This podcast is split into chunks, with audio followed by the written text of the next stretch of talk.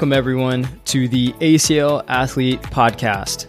This is the podcast where we talk about everything related to the ACL, whether that's the injury itself, the rehab process, return to sport, and more. I'm your host, Dr. Ravi Patel, performance physical therapist and coach. Between myself and fellow guests and experts, you'll learn through the lens of the patient, the healthcare professional, and the coach.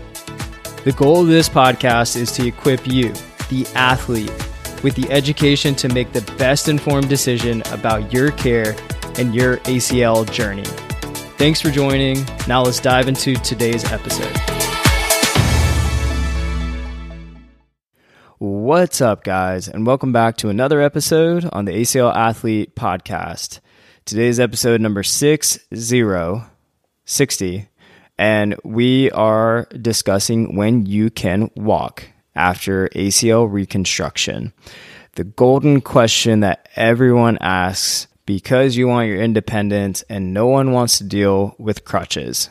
So, this is essentially the episode where you can figure out when you get to ditch your crutches and get back to walking normally, hopefully. If you're someone who is early in your post op and you are trying to figure out some questions and some answers to when you can drive again, when you can go back to work. Uh, and today we'll answer the question of when you can walk again, but we're trying to tackle some of these common questions that we will hear and that you know you have some evidence behind it, some data, and some principles to be able to create your own game plan and hopefully a game plan that your PT and your surgeon is helping assist you with, but making sure that you are in the driver's seat with all of this and being able to make sure you're making the best decision and it's not just something based on solely a protocol or time alone. And before we get into this, one thing that you should know, especially about walking, is that this is going to be important to be cleared by your surgeon and physical therapist.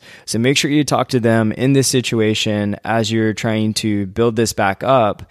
And I know everyone has this feeling of wanting to get off the crutches. So make sure you're in communication with them to know what that expectation is and even a rough estimate or timeline for most of the people that they work with um, especially based on your specific case and how that fits. So, to dive into this question, when can you walk after ACL reconstruction? This can also go for injury. So, if you're someone who's post injury, this can be something that you can take uh, with you in terms of being able to apply it to your situation. But as I had mentioned before, these are things that really depend person to person. And today I'm going to break down some important factors to determine when you can walk quote unquote normal again and some advice with athletes I've worked with, some things that I've seen that they may struggle with that uh, I've noticed if we kind of implement it this way, that it ends up being much more of a benefit in the long run instead of trying to rush things. And I want to revisit time because what you will typically hear with this process, it could be seven to 10 days after, but roughly what you'll hear is two to six weeks is roughly the time frame that most protocols, surgeons, physical therapists will give out there. And to reiterate the previous episodes, that time is not completely irrelevant, but it helps us to get an estimate on what we're trying to set our sights on. You're trying to know, okay, if I have this coming up, when can I be able to walk normal? And that's just going to be something that you want to know, and time helps to anchor that for us. But just remember, it serves as a proxy and an opportunity to develop these things and these other additional factors that we talk about today are going to be much more important in terms of dictating when you could truly walk and ditch the crutches. And one thing I want to make sure is that you guys are safe and do not rush things. The thing that I always ask my athletes is if this is a nine month process at the least, why are you trying to rush the first two weeks, the first four weeks? Make sure you take your time, set that foundation so you can have a good foundation to build the rest of your rehab on.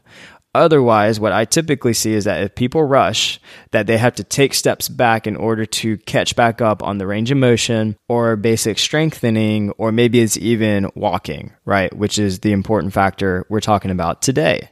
Now, let's dive into some factors that need to be considered. Your pre injury status. Were you normal walking with good strength up until surgery? Were you doing prehab? If so, that's going to help benefit you to get back to walking pretty soon after without crutches typically in prehab and being able to build back to just kind of a normal baseline and building strength allows you to get used to the movements as well as people who do prehab end up having a better outcome in the long run. So that's why I really stress prehab as well as making sure your pre-injury status you can try and get back to that baseline with normal range and strength and all the things with your knee in order to make sure you have a good uh, process coming out of surgery as well the injury itself and concomitant injuries. And concomitant injuries just means like, okay, so you tore your ACL. Was there anything else that happened? So a meniscus tear, an MCL, uh, maybe it is something where you had some bone bruising or a fracture.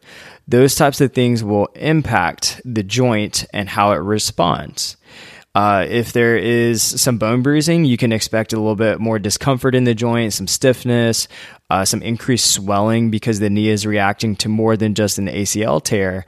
And those things will impact how your normal walking is because you might have increased swelling, you might have increased pain, which is going to impact your range, your strength, and your ability to just normally walk. And you got to think about this, especially if you have surgery quickly after the injury. Let's say you do have a very complex injury, then you need to factor in if you have surgery immediately. Some surgeons will really jump to surgery really quick and I'm not really sure why. Uh, you know, there's a lot of factors that play into that that we won't get into. But when you jump to surgery really quick after having the injury, then that could be something that can impact even the outcomes afterwards. And then you just got a really, really grumpy joint from the injury, from the surgery. And we got to remember the surgery itself is another trauma. It really is. You're going to go through some bone drilling, especially if there's an autograft. They're going to take a harvest site from your patellar tendon or your quad or your hamstring?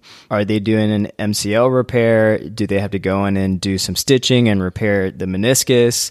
The type of surgery itself, surgeons have different processes, as well as now you're starting to hear more different types of surgeries for ACL, whether it's a reconstruction or a repair, um, and then the method of it. So, all these things will significantly factor in to the recovery and the healing of the joint after the surgery.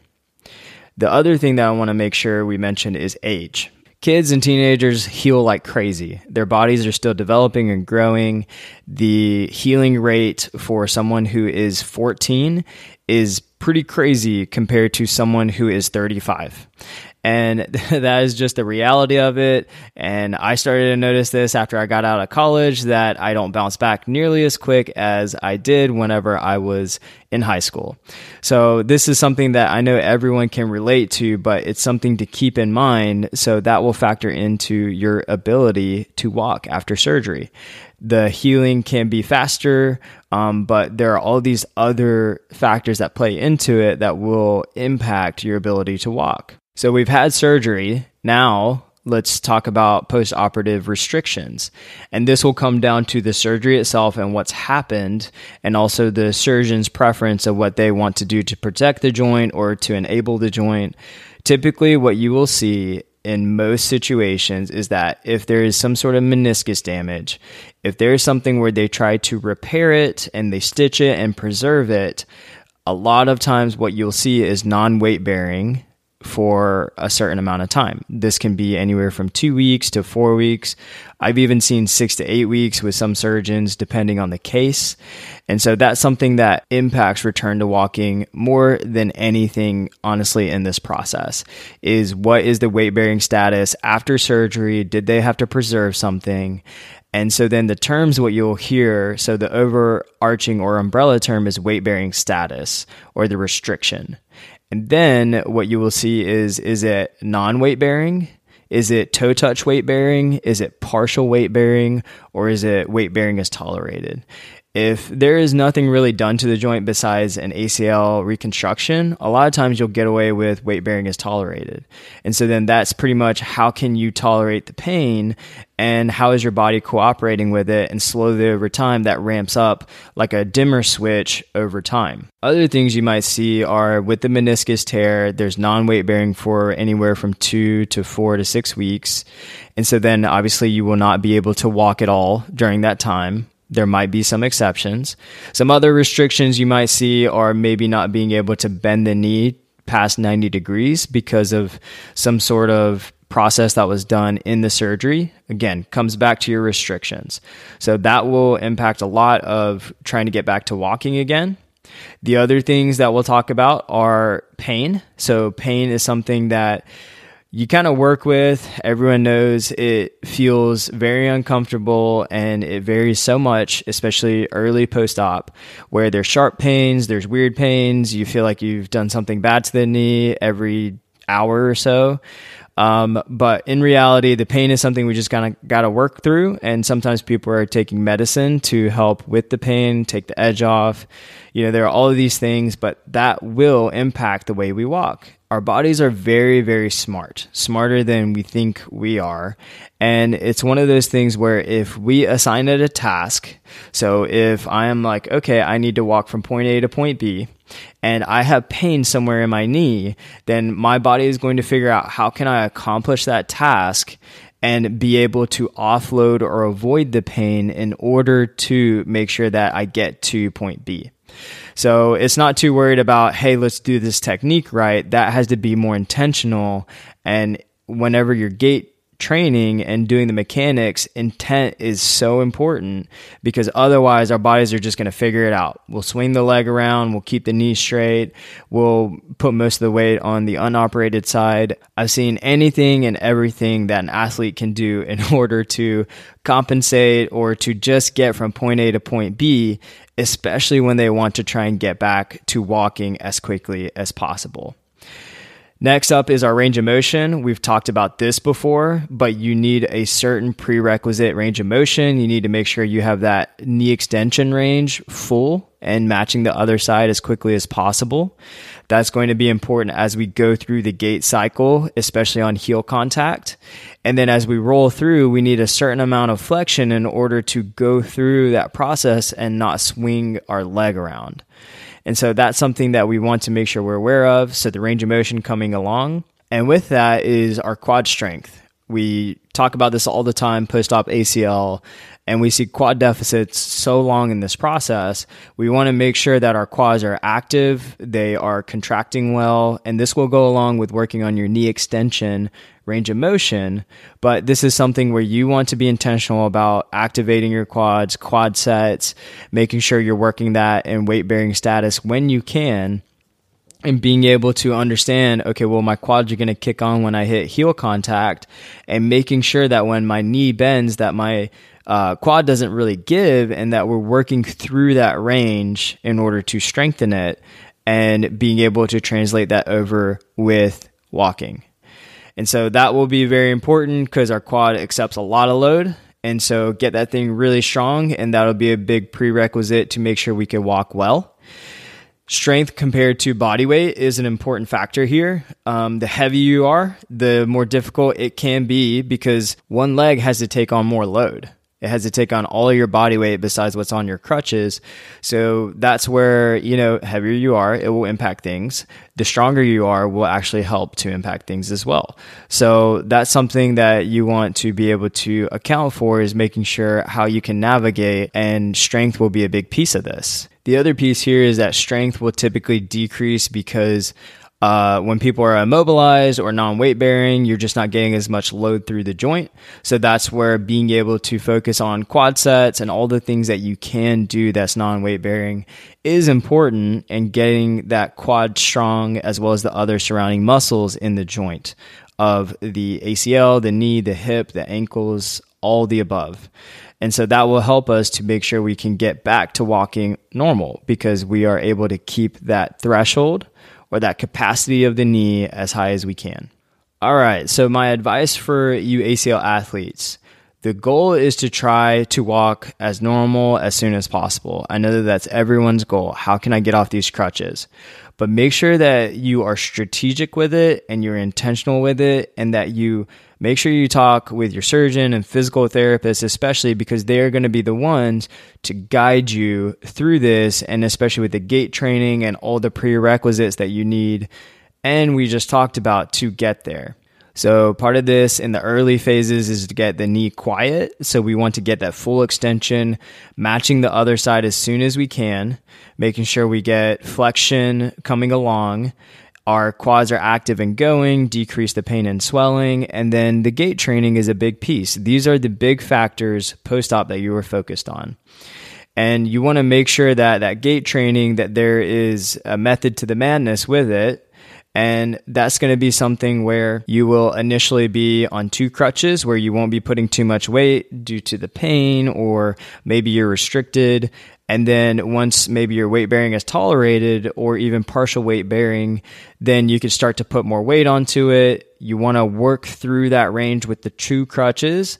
And the way you can think about it is to help offload how much is on your arms and on the unoperated side and start to shift a little bit more onto the ACL operated side. And then eventually you reach a point where you're like, the two crutches is almost kind of limiting you a little bit. And then you go to one crutch. And that's where I think that people probably move too quick. And I get it. I know that everyone wants to get away from it. But this is one where I would highly suggest making sure that you spend a little bit more time with the single crutch before you move on to no crutch. Because what can happen typically is that the move from two crutch to one crutch happens.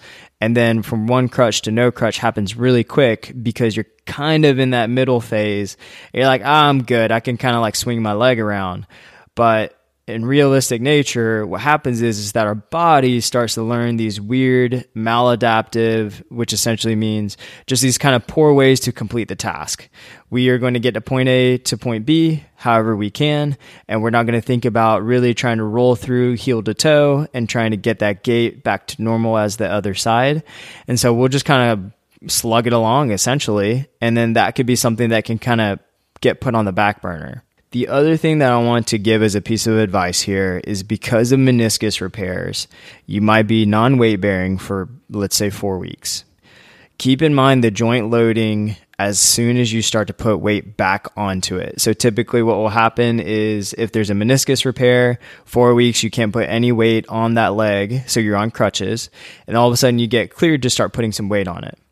The thing that I would highly recommend is that you make sure that this is gradual and don't be too surprised if the knee swells up a little bit or gets a little grumpy after you start that because you are reintroducing weight bearing into the joint and it's a different type of load into the joint and a different stress. And that's going to be a little bit of a shock to the system, especially for a meniscus that potentially has been repaired. And so this is something that uh, can come as a shock. So just be aware of it. It might not happen at all, or it might happen some. I've had some people who have had some pretty reactive knees where their knee kind of swells up after they start weight bearing again, after the meniscus, but it's just something to keep on your radar. So, again, this whole instead of thinking about a light switch of non weight bearing to weight bearing, think about it as a dimmer switch. The best way to think about this process, ACL in general, but in any of these movements, the crutches from two crutch to one crutch to no crutch, is to really think about as a dimmer switch and make sure that you really take it super slow as no light is on and then you slowly starting to brighten that light. Instead of thinking about this on and off switch all right you have been cleared to put weight on it just go full speed. So usually that doesn't work too well when our bodies are trying to acclimate.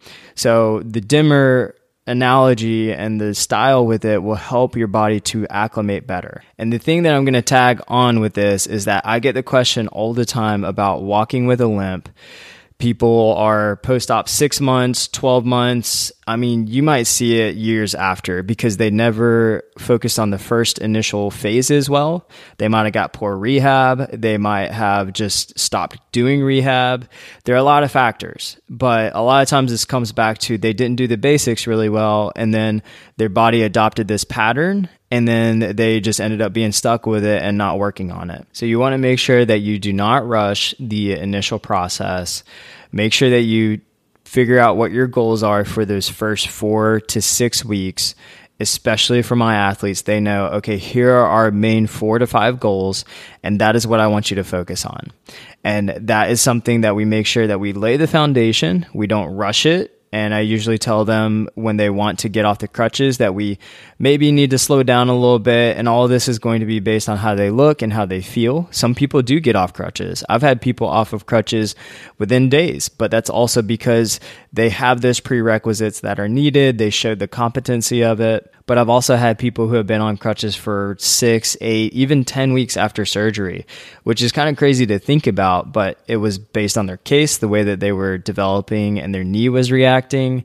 So I think that this is something to come back to making sure that we focus on the basics longer than we need to and that way we can make sure that this initial process is as smooth as possible. We lay that foundation. And the other thing I want you guys to check out if you haven't, and if you're wondering about like walking with a limp and diving deeper on it, I did do an episode what is titled Why Do I Walk with a Limp? So check that out if you want more detail on that. In terms of working on gait mechanics and training throughout the day, I want you to really focus on that. So if you are early, you're trying to work on this, then try to hit it at least three to five times per day, if not more, and make sure you have intentional time built out to work on it. So some of the drills I'll give are making sure we do heel to toe walks. We're going to be stepping over cones, doing it in different directions uh, using a gait rocker type sequence where we can use a hand assist, um, making sure that we are cueing as much heel to toe as possible to make sure we mimic that pattern and we're flexing and extend our knee throughout that process that seems very natural. Repetitions and consistency is the key here. And this is something that you want to think about. You got to retrain like any new skill you want to learn. It takes time to get it right and you don't want to rush it.